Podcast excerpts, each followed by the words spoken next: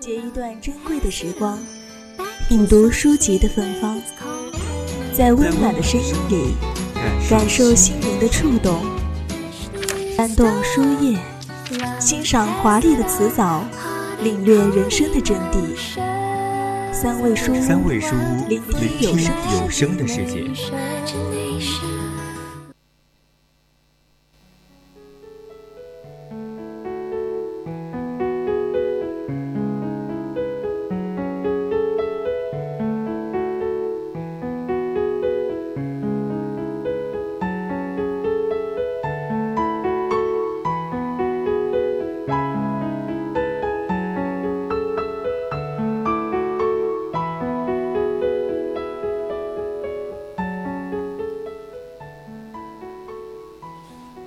喜欢这本有温度的书，透过它可以看到童年，看到成长，看到了长辈的爱，也能体悟到两代人的离散和一个人的心念成双。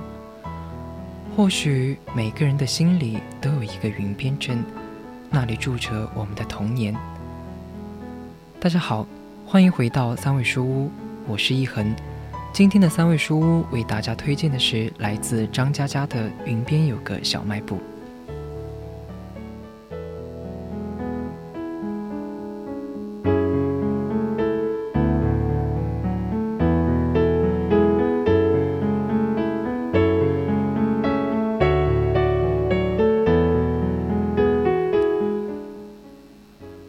在这本《云边有个小卖部》里，到处都是平凡的语句，字字清淡。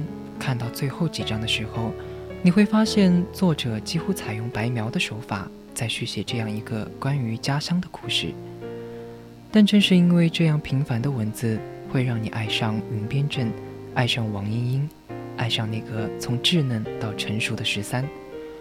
对一本书的喜爱，大抵如此吧。人们可能不会因为华丽的辞藻去喜欢一本书，但一定会因为一本书里的情节牵动而爱上这本书。云边有个小卖部，便是后者。第一次认识张嘉佳，很多人都是因为一部叫做《从你的全世界路过》的电影，从而去了解这部小说，关注它的作者。从沉默到刘十三，从全世界到云边镇。已经时隔五年五年了。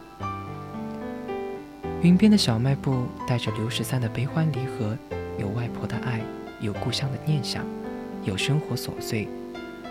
张嘉佳在他最低谷的时候写了这本书，在被抑郁症折磨了三个月后，张嘉佳头发全白了，但是他挺过来了。故事的主人公叫做刘十三，刘十三的家在山间。院子里开了一个小卖部，外婆叫做王英英，小卖部也因而叫做英英小卖部。从窗户伸出手去，仿佛摸得到云朵，所以叫做云边有个小卖部。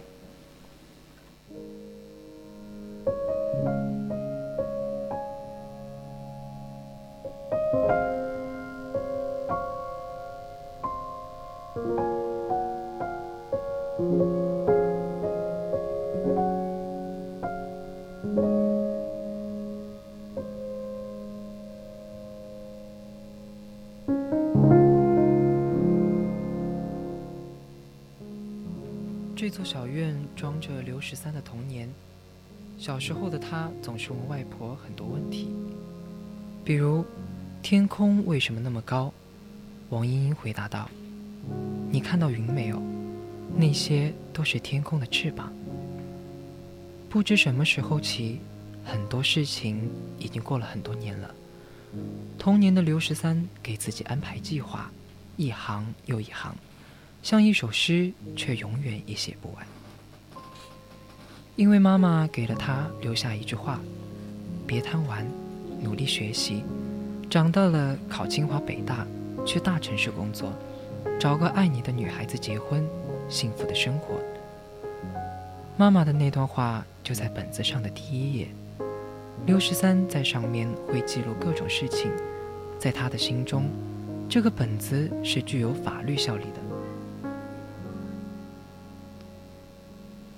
从此以后，他就一直想，考上清华北大，离开这儿去到大城市，忘记泥土的脚感，忘记那些纷飞的草叶。他想去看看那个大城市是不是比院子里的桃树还要美得不像话。山风微微，像月光下晃动的海浪，温和而柔软，停留在时光的背后，变成小时候听到的故事。在遥远的城市，陌生的地方，有他未曾见过的山与海。为别人活着，也为自己活着。希望和悲伤都是一缕光，总有一天，我们会再次相遇。那么热的夏天，少年的后背被女孩的悲伤烫出了一个洞，一直贯穿到心脏。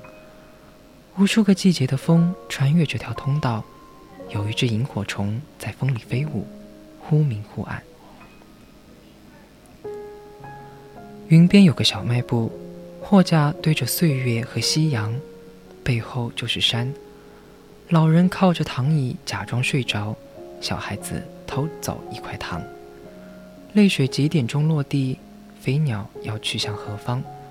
人们聚和离，云朵来又往。讲故事的人，总有一个故事不愿再讲。时光飞逝，悄悄话变成纸张。让刘十三陪着你。走进云边镇的春夏秋冬，见证每一场相遇与别离。有些人刻骨铭心，没几年会遗忘；有些人不论生死都陪在身旁。满镇开着桔梗，蒲公英飞得比石榴树还高，一直飘进山脚的稻海。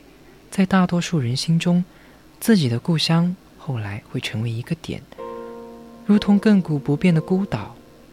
外婆说：“什么叫做故乡？祖祖辈辈埋葬在这里，所以叫故乡。”刘十三就这样看着小女孩像梦境一般，马尾辫、眉清目秀向他走过来。毫无疑问，刘十三认为这场面会铭记一生。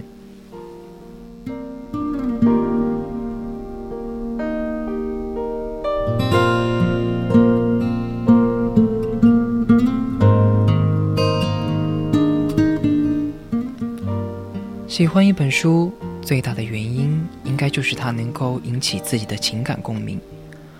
我们从小也是爷爷奶奶长大，如今爷爷奶奶和外公外婆四个人，还剩下谁了？在这些年的岁月里，经历的事情不多，但最喜欢的时光还是爷爷外公健在的日子。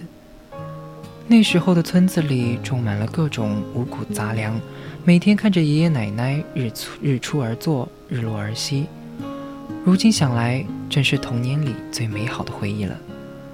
我们每天都会为了一些琐事争吵，但是到了晚上的时候，还是会被抱在爷爷奶奶的怀里，看着天上的月亮和星星。而最喜欢的是和爷爷奶奶在一起的夏天。到了晚上的时候。搬一张凉板放在院子里的通风处乘凉。爷爷在身旁摇着大蒲扇，奶奶切着刚从井里捞起来的大西瓜。这些记忆是我童年的点点滴滴，亦是我们心里住着的云边镇。而如今，像刘十三一样，没有了那个会在夏天为你摇蒲扇的人，但那个离开我的人，也是陪伴我走过整个童年的人。我知道此后的漫漫岁月，也会有人陪着我走过。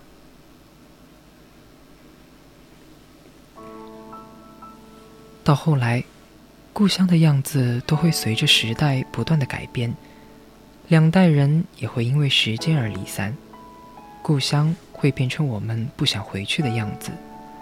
那些陪伴我们的人，终究会以某种方式、不同程度的离开，但我们的心中。一直住着云边镇，住着那个爱着我们的外婆。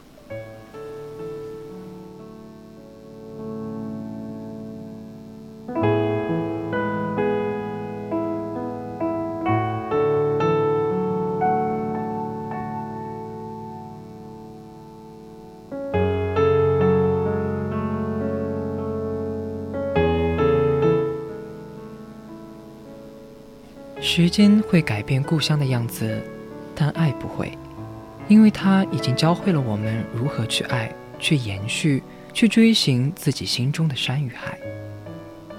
好了，今天的三味书屋到这里就要结束了。我是一恒，感谢您的收听，下周同一时间再见。